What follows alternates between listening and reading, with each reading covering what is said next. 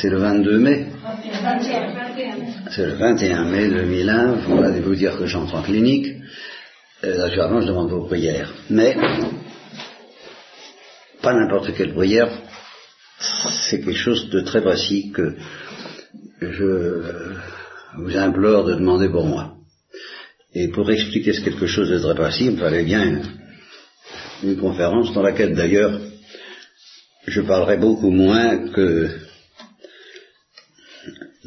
la Bible, une histoire que vous connaissez bien mais qui fait toujours plaisir à, réentendre, et quelqu'un que vous ne connaissez pas du tout, et vous ne connaîtrez pas davantage d'ailleurs à la fin, mais dont le texte est important pour vous faire comprendre l'intention de prière que je vous offre à mon sujet.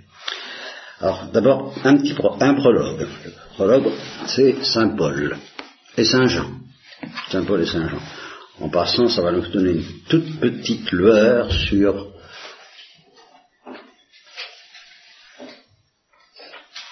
une toute petite lueur sur les derniers temps. Parce que les derniers temps, euh, Saint, Jean a une interprétation personnelle des derniers temps qui m'enchante, parce qu'elle résout bien les problèmes. Je ne dis pas que ça s'accorde facilement avec l'Apocalypse, dont je ne parlerai pas, mais euh, c'est très clair et ça me permet d'interpréter à ma sauce qui est celle de Saint Jean, car je n'ai déjà rien inventé, euh, euh, des paroles de Saint Paul qui sont assez terrifiantes. Alors je commence par Saint Paul. Sachez bien par ailleurs, c'est le deuxième épître de Timothée, sachez bien par ailleurs que dans les derniers jours, voilà, c'est là-dessus que, heureusement, nous avons Saint Jean, surviendront des moments difficiles. Les hommes, en effet, seront égoïstes, cupides, vantards, orgueilleux, diffamateurs, rebelles à leurs parents, ingrats, sacrilèges, sans cœur, implacables, médisants, intempérants, intraitables, ennemis du bien, délateurs, effrontés, aveuglés par l'orgueil, plus amis de la volupté que de Dieu, ayant les apparences de la piété, mais reniant ce qui en fait la force, la vie, la vitalité. Il parle à Timothée, n'est-ce pas? Et il lui dit, bon ben, je t'adjure devant Dieu, proclame la parole, insiste à temps et à contre-temps, réfute, menace, exhorte avec une patience inlassable. C'est ça, je, moi, une, une, impatience inlassable en ce qui me concerne. Et le souci d'instruire, bon, d'accord. Car un temps viendra où les hommes ne supporteront plus la saine doctrine, mais au contraire, au gré de leur passion et l'oreille les démangeant, ils se donneront des maîtres en quantité et détourneront l'oreille de la vérité pour se tourner vers des fables. Bon, vous connaissiez en partie ce texte, moi je reconnais que le, le, début, je, j'ai reçu un coup en le lisant, je ne sais pas si vous c'est, c'est un peu violent. Alors, évidemment, on peut s'en sortir en oui, mais c'est les derniers jours. Nous sommes alors, pour voir comment Saint Jean, lui, interprète ces derniers jours.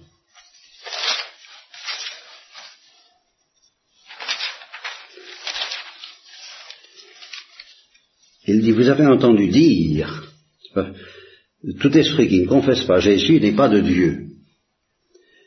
C'est là l'esprit de l'Antéchrist, dit Saint Jean dans sa première épître. Vous avez entendu dire qu'il allait venir, l'Antéchrist. Mais moi je vous dis qu'il est déjà dans le monde. Voilà. Et il insiste d'une autre façon, et il dit, mes petits enfants, la dernière heure est déjà venue. Alors il n'y a pas besoin d'attendre les derniers jours, on est déjà à la dernière heure. Vous avez entendu dire qu'un antéchrist doit venir, que l'antéchrist doit venir. Mais déjà maintenant, les antéchrists sont légions. Alors ça, c'est pas une analyse, un diagnostic que je porte sur l'Église d'aujourd'hui, d'hier ou de demain, c'est une révélation apostolique de Saint Jean. Les antéchrists sont légions. À quoi nous reconnaissons que la dernière heure est là? C'est Saint Jean qui dit. Ils sont sortis de chez nous, mais ils n'étaient pas des nôtres. S'ils avaient été des nôtres, ils seraient restés avec nous. Mais il fallait qu'il fût démontré que tous ne sont pas des nôtres. Bien. Alors ça c'est mon prologue. Et euh, je termine ce prologue en revenant à ce que dit euh, Saint Paul à Timothée. Euh,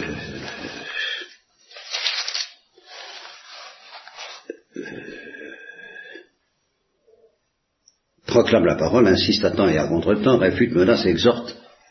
Ça, toute ma vie, j'ai quand même un peu essayé de le faire, dans un climat qu'on a qualifié de pessimiste, mais qui était quand même relativement optimiste par rapport à ce que dit Saint Paul, n'est-ce pas? Quand même, alors, on peut m'appeler pessimiste, toi non, oui, ça, je suis en bonne compagnie, hein. Bon, ça a supposé que je sois pessimiste. Alors, que, dire de Saint Paul, surtout si Saint Jean vient d'ailleurs, vous c'est déjà fait, on y est déjà la dernière heure. Donc c'est déjà parti, les antéchrists sont déjà légion. Bon, c'est tout de même pas un diagnostic euh, formulé par des hommes de science ou des observateurs ou le pape ou des délégués apostoliques. Euh, non, c'est une révélation apostolique. Alors, devant ça, bah devant ça, je me suis toujours un peu énervé. Et je sens que maintenant, Dieu commence à me demander autre chose pour lequel je vais demander votre prière. Il me demande d'entrer dans la béatitude des larmes et les délices de la confiance. Face à ça, face à ça, alors là, euh, nous allons parler de ces deux choses successivement. La béatitude des larmes d'abord. Alors là, je vais me contenter de vous relire ce que vous connaissez par cœur, la conversion de Paésie. Ça fait jamais de mal de la relire quand même. Toujours, c'est comme les bons films, hein, vous savez, il y a toujours des petits détails qu'on oublie et qu'on retrouve. Alors, il s'agit du vénérable Jean le Nain. Je sais pas, rien que ça, vous le saviez tout. il s'agit du vénérable Jean le Nain. La conversion d'une fille qui avait eu le malheur de se livrer au péché fut un des fruits de sa charité. L'histoire en est édifiante et très propre à inspirer aux plus grands pécheurs de la confiance en la miséricorde du Seigneur, lorsqu'ils reviennent sincèrement à lui. Cette fille s'appelait Paésie. Elle avait perdu étant jeune son père et sa mère, et voulant employer son bien en de bonnes œuvres, elle avait fait de sa maison un hospice pour les solitaires de Sété, qui venaient dans ces quartiers, apparemment, pour y vendre les ouvrages des frères. Mais comme elle crut que cette charité lui coûtait trop cher, ne faisant pas attention au trésor qu'elle se préparait par là dans le ciel, elle s'en dégoûta. Et il ne manqua pas de gens qui la confirmèrent en ce changement. toujours les antéchrists qui sont légions, n'est-ce pas? Ils allèrent bientôt plus loin dans leurs mauvais conseils. Ils la dégoûtèrent entièrement de la vertu, et enfin elle s'abandonna tout à fait au crime. Ce ne fut qu'avec une grande douleur que les solitaires de Cété apprirent sa chute, et ils employèrent tous les moyens que leur charité leur inspira pour la tirer de l'abîme où elle avait précipité son âme. Enfin, ils s'adressèrent à Jean le nain et le prièrent d'aller la voir pour tâcher, par le don de sagesse que Dieu avait mis en lui, de la ramener à Jésus-Christ. Il s'y rendit, mais comme il se fut présenté à sa porte, on lui en refusa l'entrée, en lui reprochant avec insulte que les solidaires avaient ruiné leur maîtresse. Il ne se rebuta pourtant pas, mais il persista à prier qu'on lui permit de lui parler, et qu'elle n'aurait aucun sujet de s'en repentir. En fait, elle fera ça, Là-dessus, on le conduisit dans sa chambre, il s'assit auprès d'elle, et lui demanda si elle avait à se plaindre de Jésus-Christ, pour l'avoir ainsi abandonné, en se réduisant à l'état déplorable où il savait qu'elle était. Ces premières paroles la frappèrent et firent une vive impression sur son cœur. Le saint, laissant agir la grâce, se tut pour quelques moments et répandit beaucoup de larmes. Voilà. Elle lui demanda pourquoi il pleurait. Eh bien, lui répondit-il, comment ne pleurerais-je pas Voyant combien le démon vous a trompé et s'est joué de vous. À ces mots, la fille saisit de frayeur et d'horreur de son péché, lui dit, mon père, est-ce qu'il y a encore une pénitence pour moi Mais oui, dit le saint, je vous en assure. Mais moi donc, vous trouverez bon pour ça, lui dit-elle, aussitôt il se leva, et elle le suivit sans donner aucun ordre dans sa maison, sans même dire un mot à personne. Ce que le saint remarqua avec grande consolation, reconnaissant par là qu'elle était tout occupée des sentiments de sa conversion et qu'elle abandonnait tout pour se livrer entièrement aux pratiques de la pénitence. On ne sait pas où il avait dessein de la conduire, c'était apparemment dans quelques monastères de filles, mais comme ils étaient entrés dans le désert et que la nuit approchait, Jean fit un monceau de sable comme un oreiller, qu'il marqua du signe de la croix, et, dit à Paésie de s'y coucher. Il se mit ensuite plus loin pour dormir aussi, après avoir prié. Mais étant réveillé à minuit, il vit un rayon de lumière qui descendait du ciel sur Paésie et qui servait de chemin à plusieurs anges qui portaient son âme au ciel. Dans la surprise où il fut de sa vision, il se leva aussitôt, fut à la fille, qui poussa du pied pour voir s'il était morte, et trouva effectivement qu'elle avait rendu son âme à Dieu. En même temps, il entendit une voix miraculeuse qui lui dit, sa pénitence d'une heure a été plus agréable à Dieu que celle que d'autres font pendant longtemps, parce qu'ils ne la font pas avec autant de ferveur qu'elle. Bon, c'est pas cette pénitence d'une heure que j'envie pour le moment, mais ce sont les larmes, le don des larmes qu'a versé, euh, la béatitude des larmes dans laquelle était plongé Jean le nain. Ça, c'est la première partie de ce que je vous demande. Pour la deuxième partie, ben, j'ai un autre texte.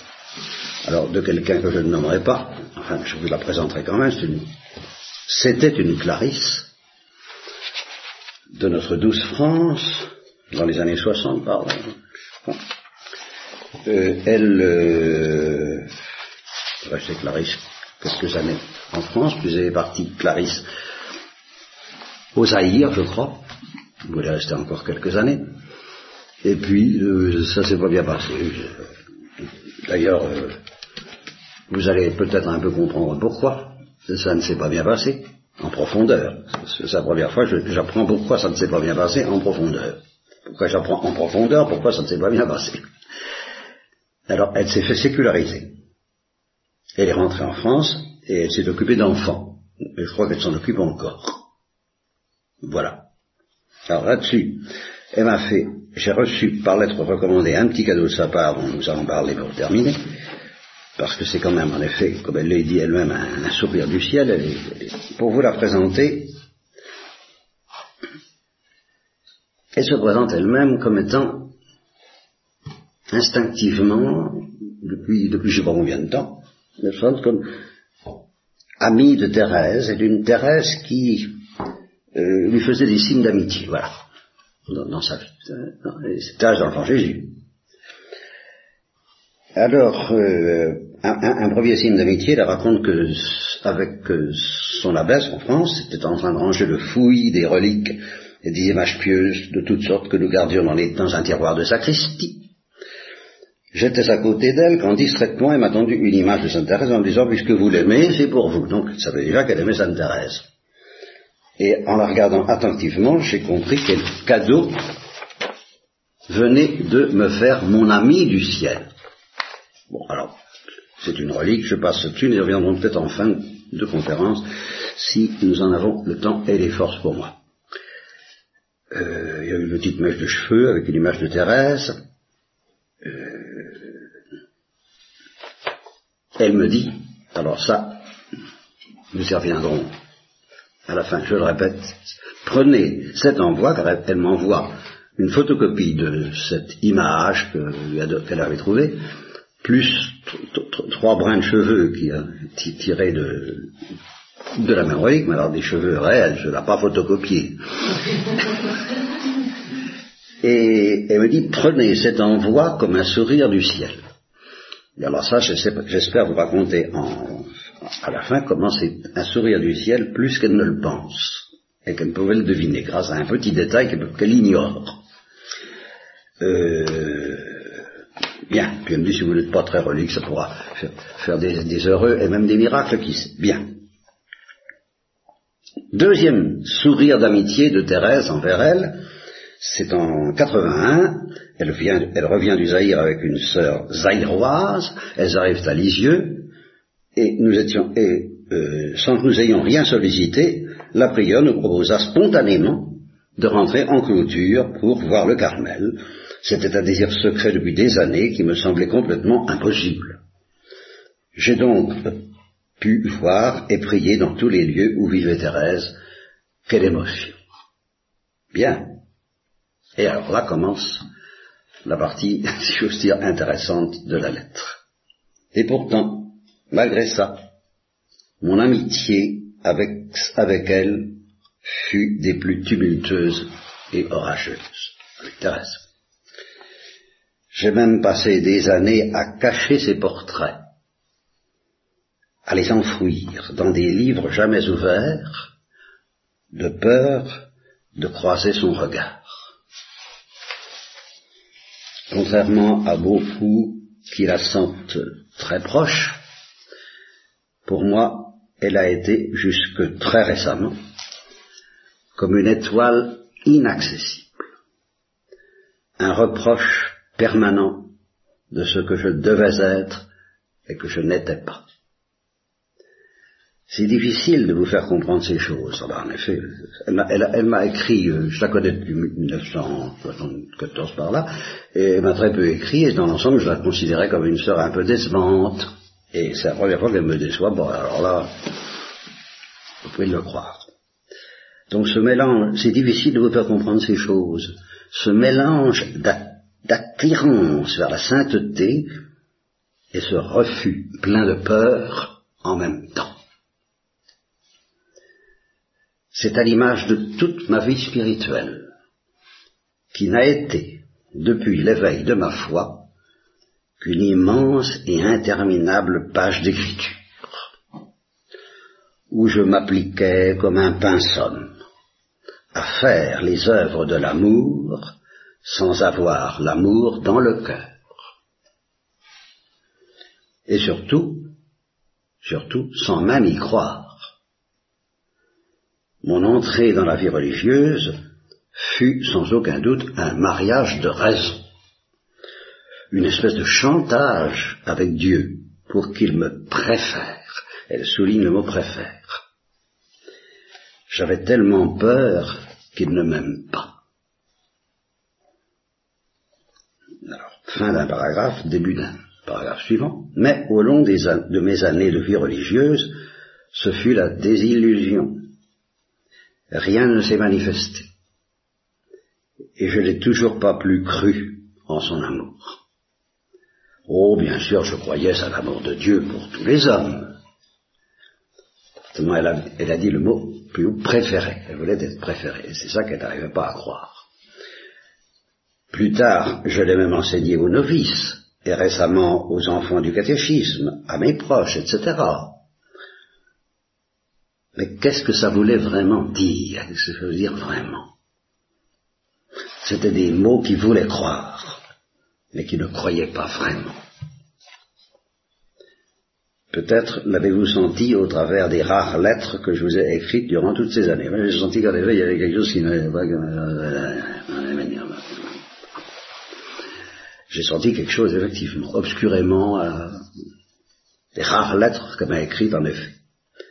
Ma vie était sous-tendue par un vrai désespoir. Intérieur. Un vrai désespoir intérieur. Le mot n'est pas trop fort, dit-elle.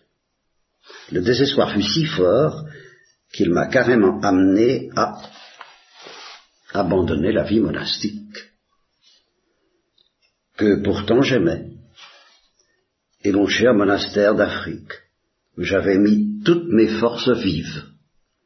À l'extérieur, ce fut une crise due aux événements, aux personnes, euh, une dépression physique. Euh, moi, j'ai toujours su que c'était une crise profonde avec Dieu et rien d'autre. Un immense découragement où je me suis dit, Dieu ne veut pas de moi. Il ne m'appelle pas à la sainteté. Je me suis fait des illusions. Quel désespoir dans mon cœur. Et j'ai continué à vivoter, ayant souvent peur de la prière, et surtout de l'oraison. Depuis, je porte une blessure très douloureuse d'avoir quitté la vie religieuse. Je sais que je la garderai jusqu'à ma mort, même si d'une certaine manière, elle commence à se transformer en joie. Et tout ce long préambule est pour amener l'essentiel de cette lettre, enfin une bonne nouvelle. J'ai passé une semaine sainte assez banalement, assez banale, suivant tous les offices et prières, comme d'habitude, en m'appliquant toujours le pinsum. Et j'ai commencé la neuvaine de Sainte Faustine, de Sœur Faustine, dite, oh, c'est sainte déjà, Sainte Faustine, corrigeons, donc Sainte Faustine, dite neuvaine de la miséricorde. Le dimanche de la miséricorde, quelque chose a vraiment craqué dans mon cœur. Et je me suis effondré en pleurant toute la journée. Il faut dire aussi que je venais de relire toute la passion écrite par Catherine Emmerich, qui m'avait bouleversé. C'était pour une fois des larmes de joie qui me lavaient de tant d'années d'amertume.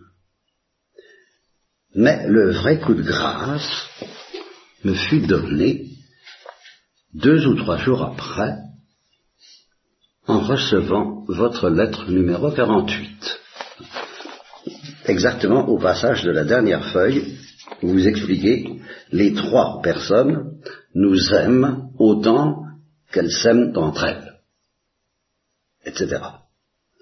J'ai reçu cette phrase comme un choc violent qui a, pour ainsi dire, déchiré le ciel dans mon cœur.